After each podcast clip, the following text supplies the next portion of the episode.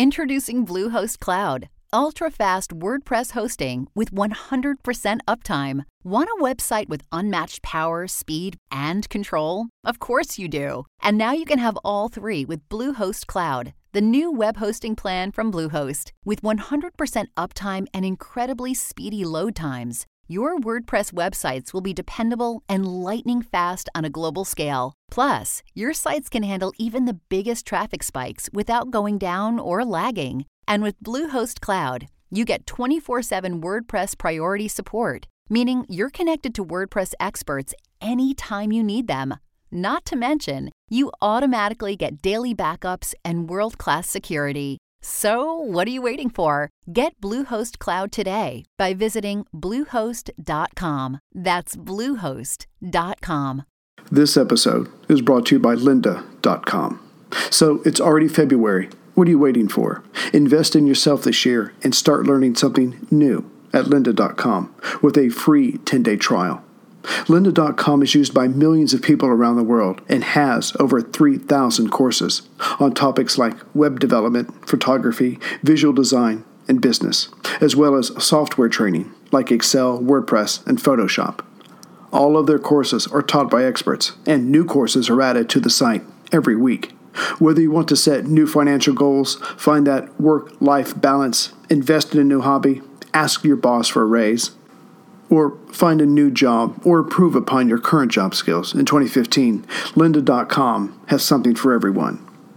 So sign up for your free 10 day trial today by visiting lynda.com forward slash WWII, and you'll get unlimited access to every course on lynda.com, access to view tutorials on tablets and iPhone and Android mobile devices, access to new courses added every week some of the courses and videos you might like are ones like Getting Things Done by David Allen. The best selling author shares his tips for being more productive. Small Business Secrets, Gamification of Learning, or Business Writing Fundamentals. As for some of the courses I've tried and loved, um, I've been using the Photoshop to make even more designs for my coffee mugs, so expect to see an explosion of those on the website. And there's always WordPress for those of you who are just dying to start your own podcast. And I know you are. You've written to me. So, after you listen to this episode and learn how the Germans almost lost Crete, invest in yourself and sign up in a free 10 day trial to lynda.com by visiting, this is important, lynda.com forward slash WWII. Go ahead. I challenge you to learn something new in 2015.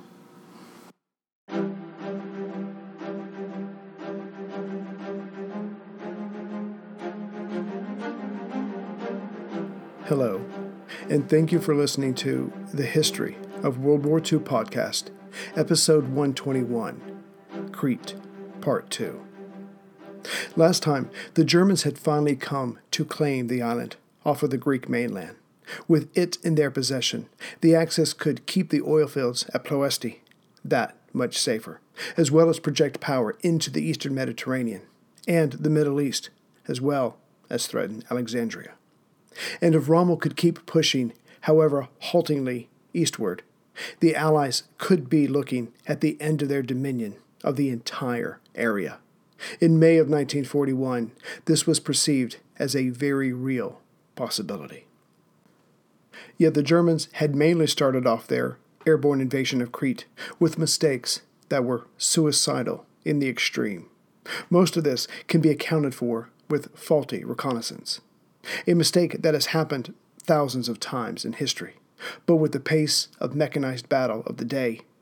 In just hours, the Germans had lost almost 2,000 men who never had a chance to give battle, mostly dying before returning to the earth.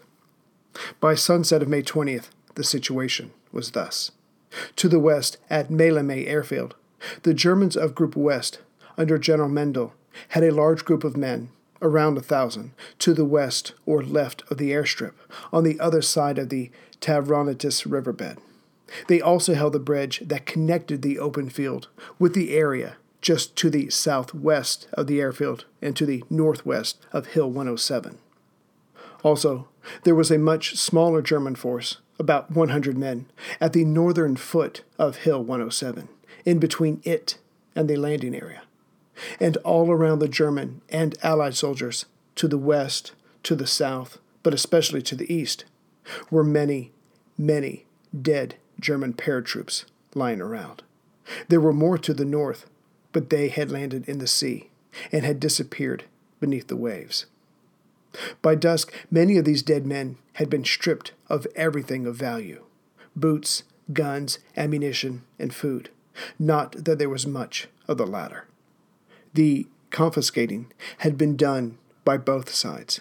Those materials were not going to do the dead any good. Just nine miles, or 15 kilometers to the east, units from Group Center had attempted to take Kania. Yet most of the men who had landed anywhere near the town were dead long before landing.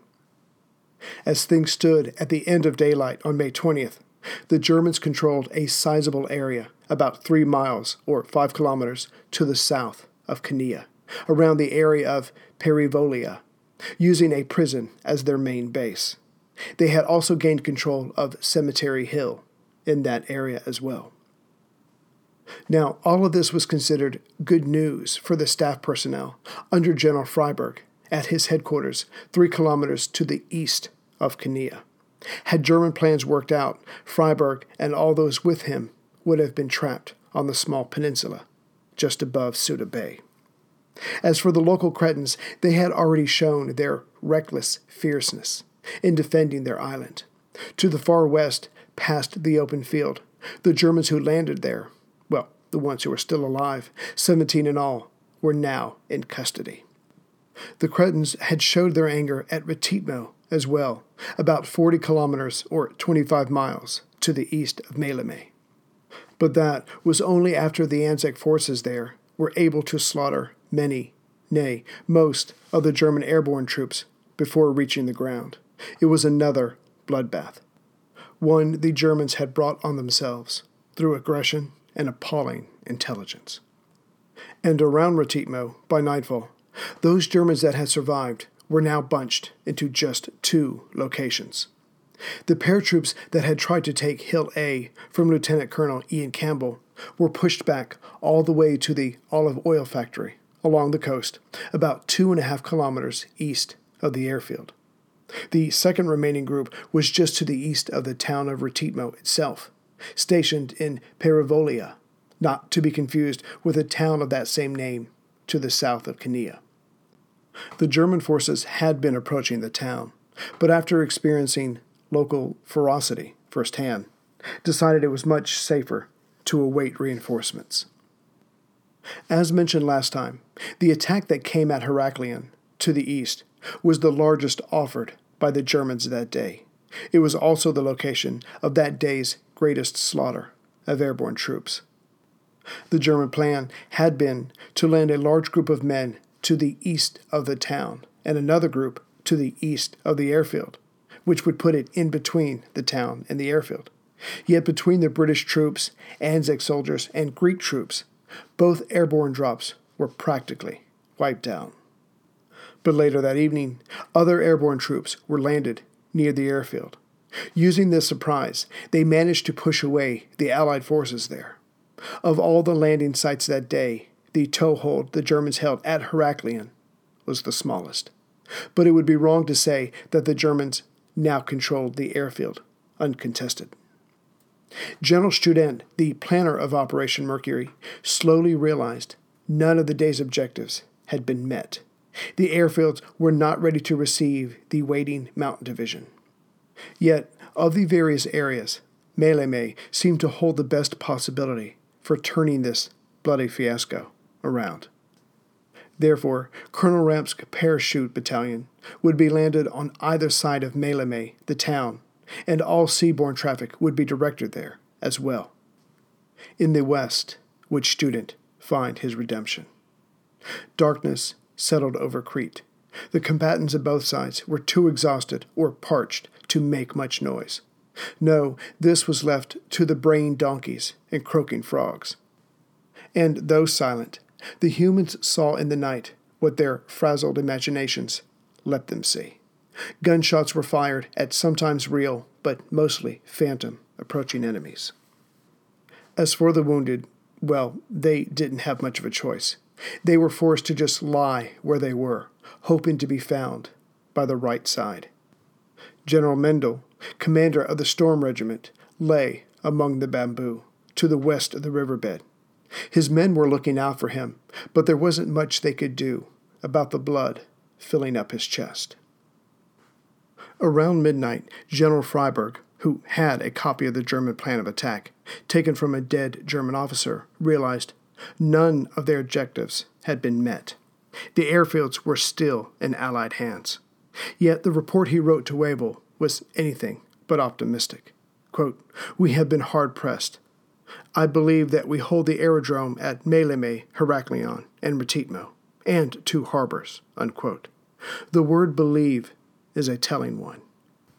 Communications that night were pathetic and would end up being the undoing of his entire defensive position. As for the German paratroops who were alive and not wounded, they firmly believed their side had lost, and lost significantly. How could they think otherwise, with the majority of their comrades now dead, lying near them, bloated, blackened, and covered with flies? Beaten, yes, but not defeated. But they did recognize that it would be a moment's work to gather the Allied reserves and finish off those remaining invaders. But that is exactly what did not happen. Freyberg, the man at top, had done his part by releasing the 4th New Zealand Brigade to clean up the Germans around Maleme and the prison valley southwest of Canea. But for whatever reason, or reasons, the men were never sent out, and Freyberg let the local commanders have their way. In fact, only one counterattack actually took place in that area. Brigadier Puttick, in charge of the areas around Maleme and the prison valley, did not allow the men to go forth. But then he did, sort of, after hearing from Colonel Kippenberger, who reported, wrongly, that the Germans were constructing an airfield within the area they held. However, Puttick only authorized the use of one battalion, about 500 men. But Brigadier Inglis, the commander of the 4th New Zealand Brigade, and here is where it all gets cross eyed, thought his superior meant for use to counterattack tomorrow at first light. Yet he then ordered the 19th New Zealand Battalion to counterattack that night, even though they had fought that day and now had to be exhausted. Yet the details of this were left to Major Blackburn, who seemed to sense the wariness from those above him. With the order issued to him, but with freedom of action, Blackburn decided only to use two companies that night, anywhere from 200 to 400 men. To use more, he decided, would weaken his defensive line. Remember, this had started out with Freyberg releasing about 2,000 men for the counterattack. So the two companies of the 19th Battalion set out in the dark. They soon lost contact with each other and then just randomly bumped into lost German troops near Pink Hill. This is just southwest of Canea. After gunfire was exchanged, about 20 more Germans were now dead, and as the rest of them had heard tanks approaching, they left Pink Hill altogether. The hill was then occupied by the New Zealanders. But as for the much larger force of invaders throughout the prison valley, they were not harassed in any way. Soon the two companies were called back. Thus ended the single counterattack of the night. To the west of Maleme, the situation was even worse for both sides, and all due to a lack of communication. Over immediate control of the airfield and the 22nd Brigade was Lieutenant Colonel Andrew. Throughout the day, his men had been bombed from the air, as well as having mortars landed among them. The shelling, Andrew eventually figured out, was coming from somewhere near the riverbed and although the shells landed in various gatherings of Allied troops, their main concentration seemed to be the supposed positions of his men on Hill 107 to the south of the airstrip. Andrew knew, of course, of the German bloodbath that had transpired that day, but that was then. This was in the afternoon, coming on evening. What were the surviving Germans going to do? What was their plan? And within that context, what was his plans going to be to counter them? The first thing was to get more men, fresh men, and they were to hand. So Andrew contacted Brigadier Hargest, commander of the 5th New Zealand Brigade. Yet the brigadier, who had also received reports of the numerous dead German paratroopers, didn't believe Andrew needed help. Not really. He was probably just overreacting with the intensity of the day and his exhaustion now. So, when he got the call being asked for the men of the 23rd Battalion, Hargest told Andrew that they were already engaged in cleanup operations. Now, this was technically true, but really they were just skirmishing with scattered German units. They could have easily been assembled and marched west. Before Andrew's radio message to Hargest, he had tried to call his superior, but after the first bombs were dropped, the phones were out. Then he sent up flares. The colors he used indicated his request for help, but the smoke from the battle obscured the flares. This left the radio, which the Germans may or may not pick up, but he had no choice. But now that he had been told there were no reinforcements, he again had no choice but to use his own men to protect his command atop Hill 107, as well as the airstrip. Andrew's plan was to gather what men he could. It would turn out to be only 28 men, who would be led by C Company's Lieutenant Donald, throw in two infantry tanks, have them get on the main road, head west across the southern part of the airstrip, approach the bridge, and take out those German guns that were shelling his position and those of his men around the airfield. If you're thinking 28 men is not a very strong counterattack, yeah. Still, the men set out, behind the tanks, half on one side of the road, the other half on the opposite side. As they approached the eastern side of the airstrip, the Germans in the area had the sense not to attack, with those two heavy infantry tanks in proximity. Likewise, Lieutenant Donald and his men did not seek an engagement yet. Their job was to clean up the gun units at the riverbed. Now, it must be remembered that it was still only late afternoon. There was still plenty of daylight left. So, as the first tank approached the riverbed, ignoring the RAF camp and the bridge, bullets from small arms fire started ricocheting off of the tank. The men inside were relatively safe, but the sheer intensity of the attack unnerved them. And this is where the lack of a plan between the men and the tank undid all their progress thus far. The men stopped at the edge of the riverbed, whereas the tank continued. And now that it was committed, it could not stop, or would thus lose the momentum of keeping the Germans on the run. The tank surprised one gun team and literally ran over the men but then got stuck among the rocks. The tank was now useless as a threat. The Germans returned, approaching it warily, and noticed there was no infantry to protect it. The tank crew climbed out and surrendered to the 200 or so German soldiers. Lieutenant Donald and his 20 odd men were suddenly out in the open and vastly outnumbered, so they started back the way they came. But this time, the German units near the bridge, at the foot of Hill 107, and those scattered around the airfield opened up on the retreating men.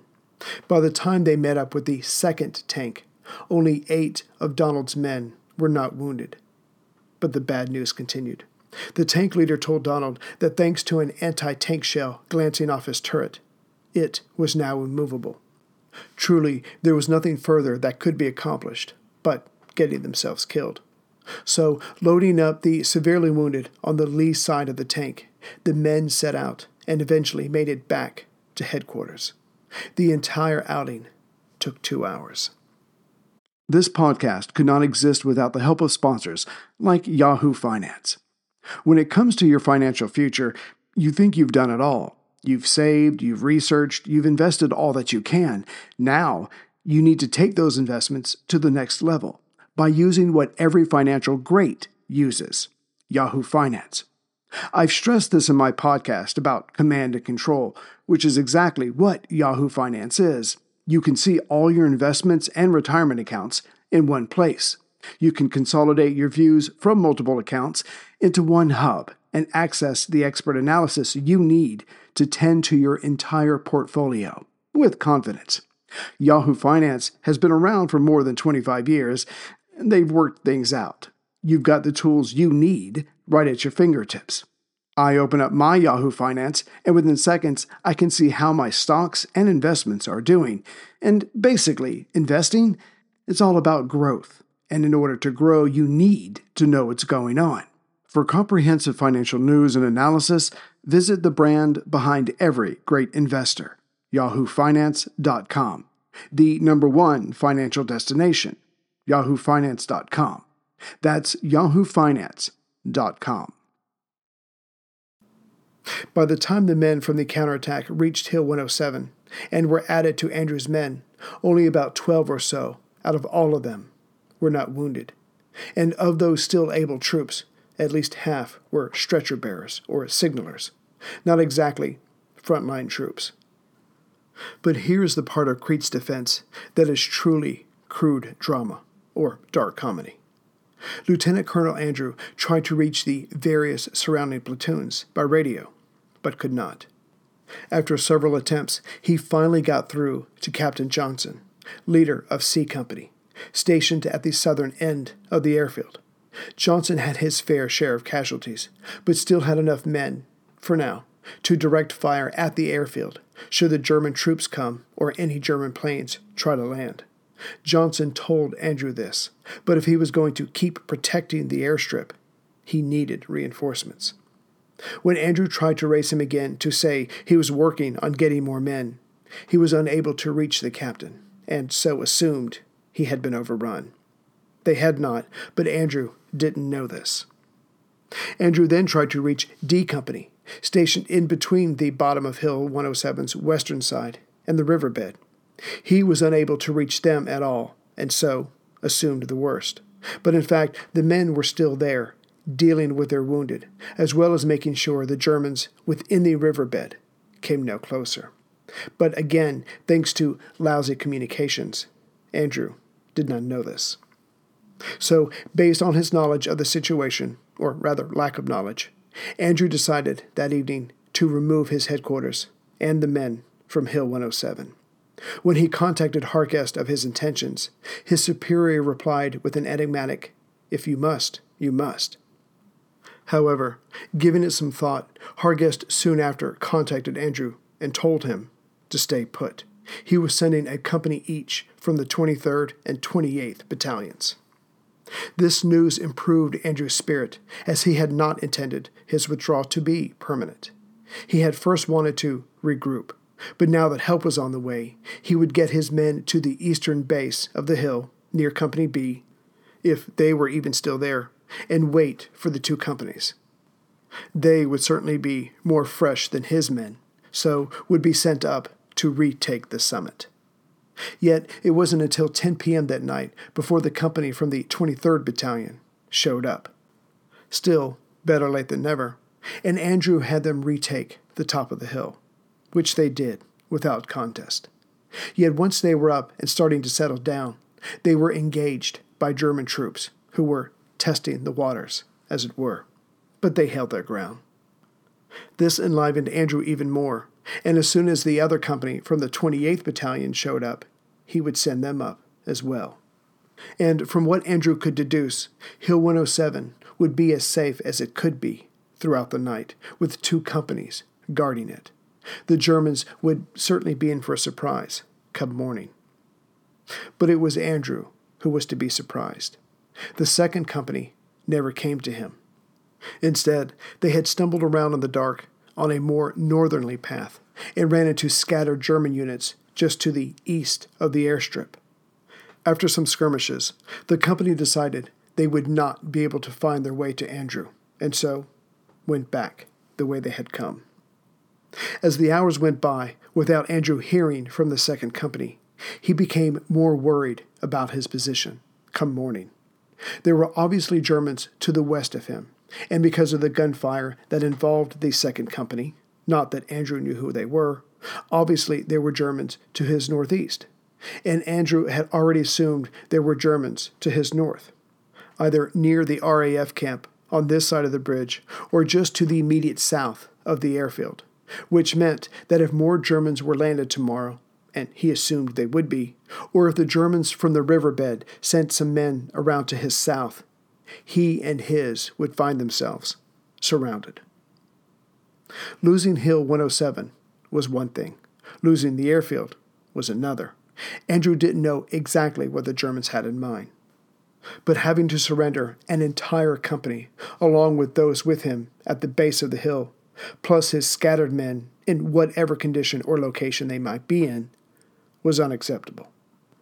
No, he would abandon the hill and take as many men with him as he could find. Better to live to fight another day. By 2 a.m. that morning, May 21st, Andrew and those men with him had made it to the headquarters of the 23rd Battalion, almost two kilometers east of Hill 107. The men from the mangled C Company on the southern side of the airfield and D Company to the west of the hill were left behind. Captain Campbell of D Company, next to the riverbed, soon heard rumors that battalion headquarters atop the hill had retreated. Disbelieving this, he went himself to check. True enough, the hilltop was empty, which meant he and his, it seemed they were the only defending troops in the area, would be the primary targets when the German reinforcements started arriving the next morning.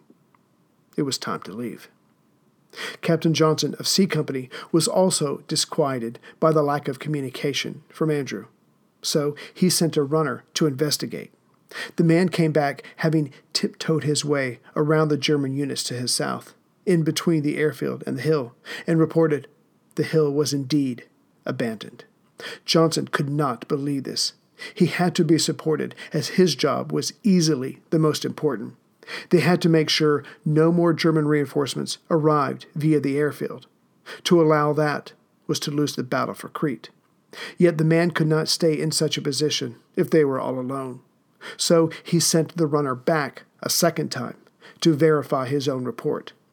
The runner headed out and returned around 2 a.m. His findings were the same. Battalion headquarters was empty. Captain Johnson, to his disgust, ordered his men to ready themselves to move out. But hoping all this was a bad dream, the remaining men of C Company would first make for the hilltop, verify the situation there, and only then head due east, which would bring them to the headquarters of the 21st Battalion, which was located just to the south of the 23rd Battalion, where Andrew ended up. But first they had to bypass the German soldiers to the south of their current position. Johnson ordered his men to remove their shoes, tie them together, and throw them around their necks. Then, with a runner leading the way, this would now be his third trip through the German lines. The men skulked south and made for the hill. Fortunately for them, the Germans were exhausted and sleeping deeply. Once there, Johnson and his ran into a small group of German soldiers, but silenced them with a grenade. By now, the first rays of light were beginning to appear. A few German aircraft approached the airfield. Johnson couldn't help himself. Raising his Tommy gun, he sprayed the lead plane, then ran down the eastern side of the hill, his men following. Only later would he find out his intended target did indeed crash into the ground. There were no survivors. As the sun continued to rise, the Germans to the south of the airfield looked up at Hill 107. They could see no activity. So, sending up a few men and finding no resistance, Hill 107 was taken by the Germans. This was the beginning of the German victory of Crete. Student had estimated badly, had lost thousands of men for doing so, would lose many more, but his desperate plan for the next day would ultimately give the Axis victory. As for the Allies, their communications were poorly. Those that needed to make the key decisions were too far away. And, it must be said, Freyberg was still waiting, holding his reserves for the seaborne attack. The Germans on the island knew now they had a chance. Victory was possible. But first they needed more of everything. So a signal was sent to Student at 7:51 a.m. It read, Group West has taken the southeast corner of the airfield at Maleme and the height one kilometer to the south. And Student grasped at this. He asked a pilot captain, Kleye, to do a test landing for him at Maleme. Kleye agreed. He landed, sustained only a few pot shots at his craft, then took off. Soon, a second Ju 52 landed with supplies and ammunition. It had done so without Student's permission or knowledge. The pilots had heard over the radio of the men's dire need for ammunition. So, uncharacteristically German of them, took it upon themselves to land and unload what they had. But before they took off again, General Meindl was found and brought on board, along with six of the more severely wounded. There was no time to lose. Student contacted General Ringel of the 5th Mountain Division and told him to ready his men. Originally, the 5th Mountain roll was to be one of a mopping up exercise only, but now he needed them to turn the tide of the fight. But first, Student would send his last parachute battalion, led by Nazi fanatic Colonel Ramcke. In fact, Ramcke would be taking over for the wounded Meindl as commander of Group West. The plan was for Ramcke and his men, about two and a half companies worth, to land west of the airfield, the one place firmly in German hands. Meanwhile, the last two companies of the 2nd Parachute Regiment would be dropped to the east of the airfield. Again, Student's dodgy intelligence would lead to the death of all but eight of these men. This was where the remaining men of Andrew, the 21st and 23rd Battalions, were regrouping themselves. The morning hours passed quietly over Crete on May 21st. Only later in the afternoon did the bombers and fighters come over to harass and strafe certain areas. This started around 3 p.m. Those who received this early afternoon murderous treatment were on either side of Maleme, the town, not the airfield. Any Allied positions near Prison Valley to the southwest of Canea, and the town of Galatas, about three kilometers west of Canea. After the attacking was done, in came the Ju 52s with 300 men, who dropped near Maleme. Again, the town, not the airfield. And just as the day before, the vast majority of those were soon dead. Not that all were killed before touching down. Those that had survived were either bayoneted by the men of the 28th or shot by them at very close range. The already dead Germans from the 20th were now joined by their comrades. The flies would feast well this day. By 4 p.m. or so, the Germans that had landed near the town, included a much needed medical team, were wiped out. Only those men that landed to the west with Ramcke later that afternoon, around 7 p.m., did so safely. But now that they were down, it was time to move out. Any remaining daylight would mean his operations would be supported by the Luftwaffe, an invaluable advantage as the next few days would show. Ramcke's men started over the bridge, but the first few were soon hit by sniper fire, coming from the general direction of Hill 107. Clearly, it was not completely in German hands. Yet Ramcke ordered his men to keep going. The airfield had to be taken, or quite possibly, when the sun rose tomorrow, Student would no longer be in charge, which meant Ramcke could be replaced. And the surging men could already see that the first plane, carrying men from the mountain division, were starting to land. Time truly was of the essence. Student was going to land as many of those planes as he could before full dark, no matter what. And that what turned out to be artillery attacks from nine guns of the remaining men of the 5th Brigade to the east of the airfield, beyond the Germans' view. Ironically, the guns, 75s, were Italian artillery without sights that had been captured in North Africa. But who needed sights when the Germans were not modifying their approach or landing patterns? It was simply a matter of getting the range and then firing over and over. The race was on.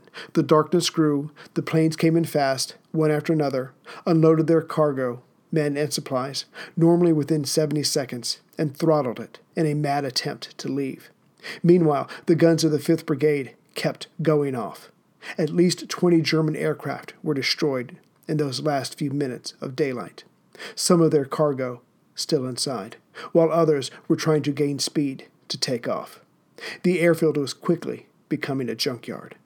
Then, and not that the men from the 5th Brigade could see this, prisoners were soon forced out onto the runway to fill in the freshly made holes by artillery shells.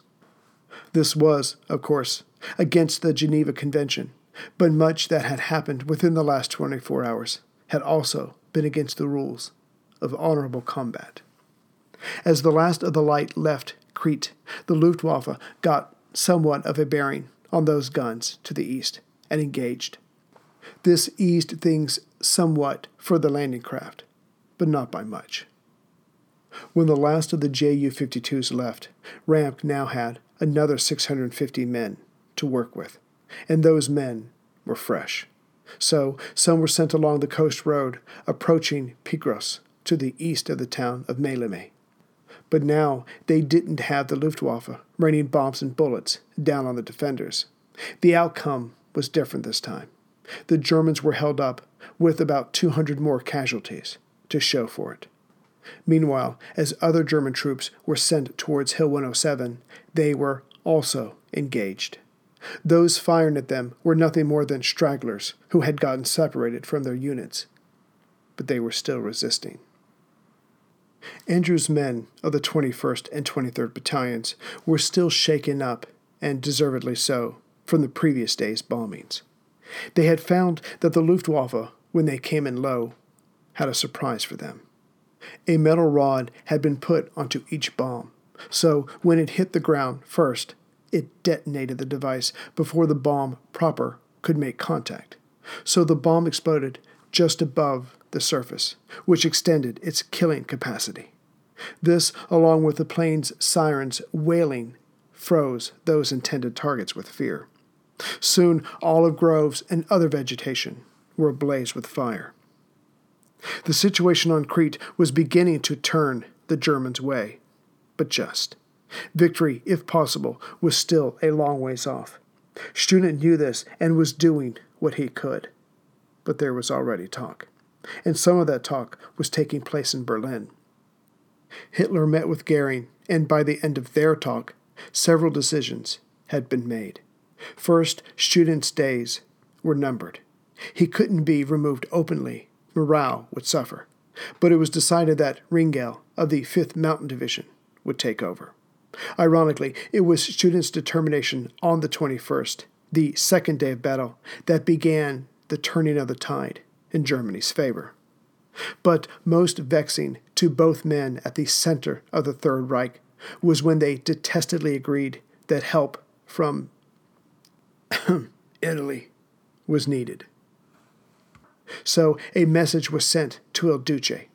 Mussolini grandly agreed to help, in that he would send troops from Rhodes to the eastern end of the island.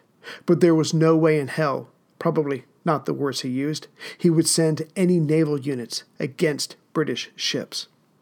Berlin took what it could get. As the sun went down on May 21st, reports of the day's events made it to Freyberg, in his caved headquarters. The landing of troops at Maleme unsettled the man and those serving just under him. The momentum was swinging towards the enemy. A counterattack was wanted. Freyberg got the brigadiers together, and by 6 p.m., it was officially decided they would move against the Germans to the west. The plan that was formed was thus two battalions would wait until darkness, thus negating the Luftwaffe, move west, and retake the Maleme airfield in its entirety. Also, as it was the Germans who were in charge of the airfield at the moment, Freyberg contacted Alexandria and requested a bombing raid on the position. For whatever reason, nothing happened for 24 hours, and even that didn't amount to much. Could there have been more than two battalions thrown at the Germans in this battle saving offensive? Yes, absolutely. But as to why they were not used, that will be covered soon enough. So it was to be the 28th and 20th Battalions moving out, joined by three light tanks. They would assemble along the western side of the Platanias River, located about five kilometers east of the Maleme airfield. The commander of the 28th, Lieutenant Colonel Dittmer, brought up the subject of the pockets of German paratroopers in between their starting point and the city of Pirgos, which is before the airstrip. Yet this observation was pooh poohed. Those enemy forces, it was determined, would simply be caught up in the overall net as they moved west. The plan took shape. The 20th Battalion would move along the coast road and be responsible for everything north of it. The 28th Battalion would move along south of the road, their end target being the recapture of Hill 107. The tanks would travel on the road in between the two forces. But then Hargest amazingly stated that after all this was completed, the 28th would be pulled back and the 20th would remain and hold the airfield and Hill 107. How they were to hold this priceless and rather large area after walking and fighting all night was beyond some of the men of the 20th. But orders were orders. As for the three remaining battalions, they were being held back and given some vague orders, never good, about dealing with mopping up operations after the counterattack was successful. But the key to this mission, being outmanned and outgunned as they were, came down to speed and use of darkness. If it were done when 'tis done, then 'twere well. But alas, there would be no speedy execution. It was decided to replace the current ground being protected by the 20th Battalion with the 2nd Australian Battalion, but they were eight miles away, with no transport to speak of, and there was no direct communication between the Australians and headquarters. But word would get to the Aussies, somehow, which meant the advance would only commence at 1 a.m. of the 22nd. Of course, this meant that of those Germans now in possession of the field, they had that much more time to organize. And this left the counterattacking forces mere hours before daylight brought back the return of the Luftwaffe. So, why were the three battalions being left out of this most crucial of counterattacks? Why, to protect against the seaborne invasion that was coming. Yet perhaps invasion is too strong a word. Of the many dead Germans from the first day of fighting, a copy of the invasion plans was found on a body and sent to Freyberg. Reading through the dry blood, the orders mentioned the landing of light ships only, and they were to land to the west of Maleme. Added to this was another intercepted German signal, again seen only by Freyberg, that spoke of an air landing of two mountain divisions and an attack on Canea. And this point has been argued ad nauseum since this event. But for some reason, the general focused on the words seaborne and Canea. So Freyberg issued the following order that is still to this day beyond understanding. Quote, reliable information, early seaborne attack in area of Canea likely, unquote, which meant his Welsh battalion, his best equipped and best trained, would stay in place around the city to repel the coming sea landings. But here's where the entire counterattack unravels before it even gets underway. Freyberg also made it clear that the 20th Battalion could not leave until replaced by the Australians, as in they had to be in position, not just in the area. Canea had to be protected from the threat from the sea. And indeed, the seaborne ships were en route toward Maleme, not Canea. But these invasion ships were nothing more than 19 kaikis, long rowboats used by those of the eastern Mediterranean, along with two captured Greek steamers, not in prime condition. Providing convoy duty was the Italian light destroyer, Lupo. On board these vessels were the men of the 3rd Battalion of the 100th Mountain Regiment, along with supplies and flak batteries on board the steamers. A second convoy was not far behind. The same types of ships were being used to carry the 2nd Battalion of the 85th Mountain Regiment. This convoy, too, was being protected by Italian ships, as German vessels could not get past the British guns of Gibraltar, without severe sacrifices. All this was well known to the British, due to Ultra, which was dutifully passed on to Admiral Cunningham. And remembering his orders, he verified the number and heading of the convoys by sending out a Maryland aircraft. With this done, Cunningham went to work.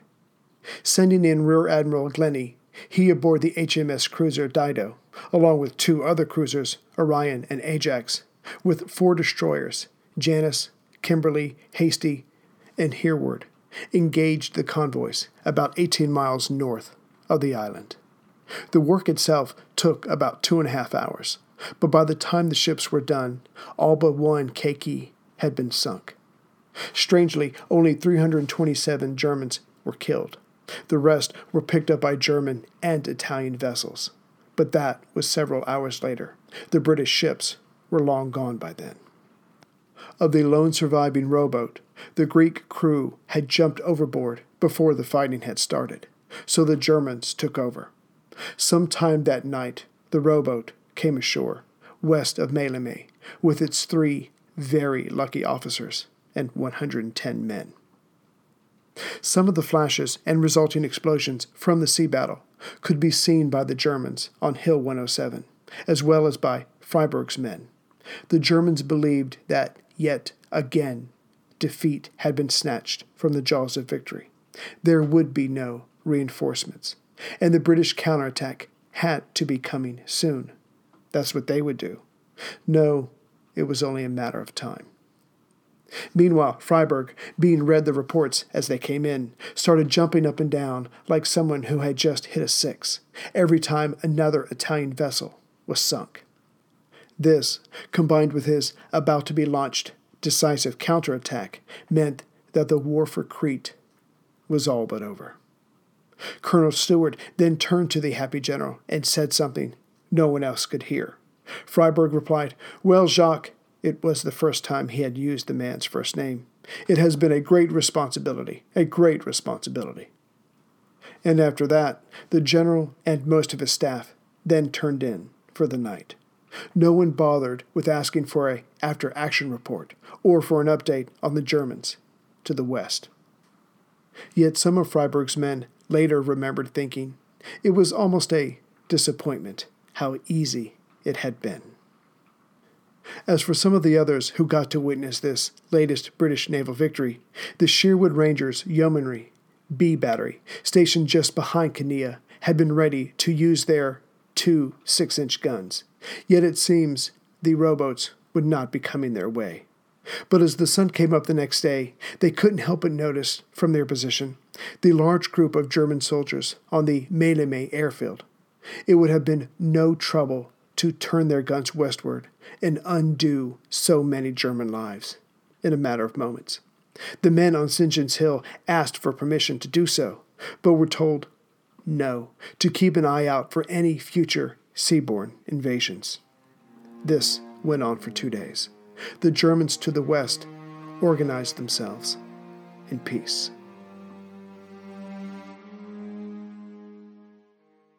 Greetings, everyone, from Central Virginia. So, I just want to say hi to some people, thank some people real quick, and then I'm off to episode 122. You know, to hell with Caesar. So, anyway, I'd like to thank and say hello to the latest members Jeff C., Ashley H. from Sugar Hill, Georgia, Michael D. from Jensen Beach, Florida, Simon M. from Leeds, West Yorkshire, UK, Oh, I think I put too many E's in there. Anyway, uh, I'd like to thank those who donated Joey Y. from Shoemakersville, Pennsylvania, Peter D. from Gwinn, Michigan, and Craig B. from Matlock, Derbyshire, UK. And, and I'd also like to thank Peter R. from Lake Oswego, Oregon, who bought a mug. Um, and then I think he bought a Churchill travel mug, something new I have. Thank you very much. And Timothy J. from Shelby Township in Michigan. And finally, I just want to let the members know that yes, we're done with David Stirling and the SAS in North Africa, causing Rommel all kinds of hell. But I'm going to semi tease you and brag by saying the next series that we're going to cover, it's a battle, but I bet most of you have never heard of it before. So I'll have that out as soon as I can. Take care, everyone. Sick of being upsold at gyms? My guy, you're currently a base member? For $90 more, I can upgrade you to our Shred membership. For 130 more, you'll be a Swole member. And for just $300 more, you'll reach Sweat Platinum. At Planet Fitness, you'll get energy without the upsell. Never pushy, always free fitness training and equipment for every workout. It's fitness that fits your budget. Join Planet Fitness for just $1 down and $10 a month. Cancel anytime. Deal ends Friday, May 10th. See Home Club for details.